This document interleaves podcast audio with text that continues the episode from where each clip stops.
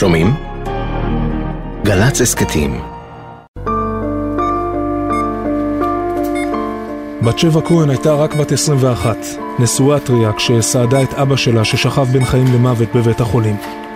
הוא הונח על מיטת ברזל רחבה, ליד חלון גדול, באחת הקומות העליונות במחלקה הפנימית בהדסה, ויחד הם המתינו למותו. מפעם לפעם אפשר היה לראות דרך דלת החדר אחות אחת או שתיים דוחפות עגלה כבדה שעליה שכב חייל שנפצע בקרבות שהשתוללו אז בארץ המרדפים, בגבול ירדן.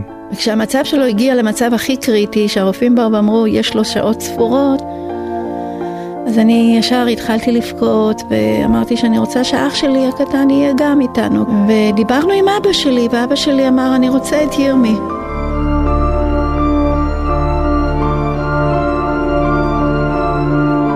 באביב ההוא, במשך שלושה ימים, היא ביקשה יחד עם בעלה ויתר בני המשפחה לאתר את אחיה הקטן.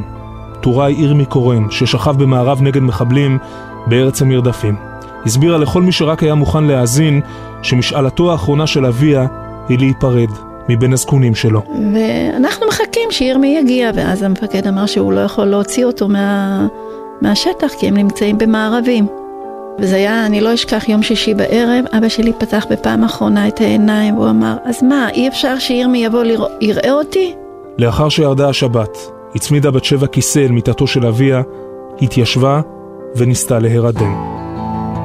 ביום שישי בשעה שתיים בלילה, אני לא אשכח, אני ישבתי ליד המיטה שלו, ופתאום אני שמעתי אה, הליקופטר בהדסה עין כרם. כל הליקופטר שנחת ידעתי שמביאים חייל פצוע. אז אני אומרת לבעלי, מה זה? במקום בו אני גר, הליקופטר עובר, זה סימן למה שהוא רע. אם לאבו כביר או לתל השומר, הוא נושא את הבשורה המרה. ידיים מיומנות של רופאים ואחיות מיהרו אל תוך החושך הירושלמי, אל פתח המסוק. הם פינו משם באלונקות אל בית החולים פצועים והרוגים חדשים מארץ המרדפים. בת שבע מחליטה להמשיך ולנמנם לצד אביה. ובמוצאי שבת, אבי כבר התחיל להתאושש, הוא אפילו אמר לי, בתי, אולי תלכי קצת לנוח.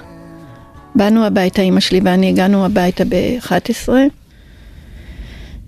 ואז שמעתי את הדפיקה בדלת. אל טקס הקבורה של ירמי הלכו לבד. לא גילו אפילו ברמז לאבא שהמשיך לשכב במחלקה. במשך חודש החרישו, לבשו שחורים מחוץ לבית החולים, וכשהגיעו אל חדרו, מיהרו להחליף את הבגדים. יומיים לפני השלושים, שכבר היה גילוי המצבה, אמרתי, זהו, אנחנו כבר לא יכולים לשמור את זה בסוד. ועמד, אני לא זוכרת איזה רופא, אני זוכרת שאבא שלי פרץ בבכי. כולם שם. הוא אמר לנו, תביאו לי שק ואני רוצה להתאבל על הבן שלי. בתוך המסוק ההוא, שנחת בהדסה, שכבה גם גופתו של ירמי. כך למעשה הוא בא לבסוף לבקר את אבא במחלקה הפנימית. שלוש שנים לאחר נפילת ירמי האח, ימים בודדים לפני שפרצה מלחמת יום הכיפורים, ילדה בת שבע את ירמי כהן, בנה. כל כך אהבתי את אחי, ורציתי לתת לו המשכיות. אבל כשראית רואה את הבן שלך אה, משחק במגרש המשחקים ובבית הספר ואפילו מתלבש או חולה, ראית ממש את אחיך? כן. בכל ימי ילדותו לא יכול היה ירמי הקטן להתחמק מדמותו של ירמי הגדול. הוא ביקש כל הזמן לשמוע פרטים על ירמי, להבין, להביט בתמונות, לקרוא. אחר כך בגיל ההתבגרות ביקש גם להתגייס לפנימייה צבאית. מרגע שהוא החליט להתגייס לפנימייה, אז התחילו לי הפחדים. ואני אפילו התחננתי לפניו, ביקשתי ממנו, אמרתי, די, כבר קרה לי אסון אחד, תרחם עליי. בגיל 15 מתחיל ירמי את לימודיו בפנימייה הצבאית בחיפה. שנתיים אחר כך הוא מקבל את כנפי הצניחה שלו, כמו הדוד הגדול שנפל. הוא מתגייס לשריון, יוצא לקורס קצינים, הופך לאחד ממפקדי המחלקות הצעירים ביותר שהיו לצה"ל. ב-4 בפברואר 97 קורע שוב הליקופטר את שלוות חייה של בת שבע כהן.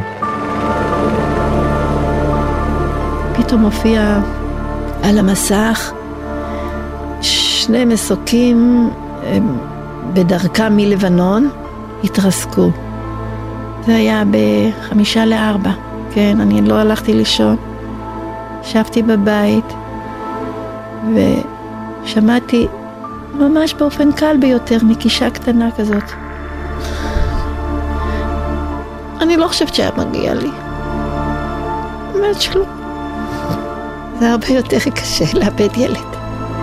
אין דבר יותר קשה מזה. זה גוף בלי נשמה.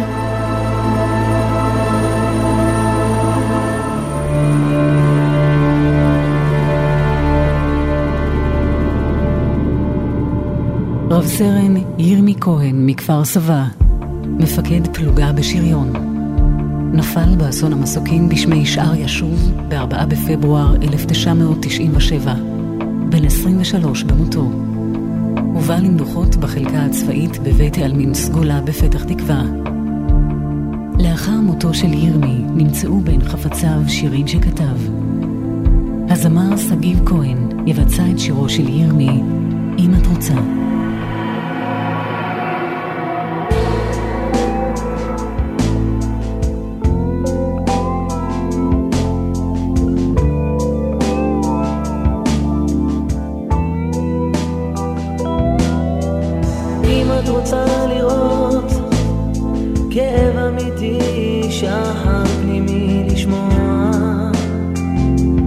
מכה מחרידה ללא קול. אם את רוצה לראות בדידות מפליאה עצבות מרקיעה לשמוע צעקה לשמיים שכבר לא עונים.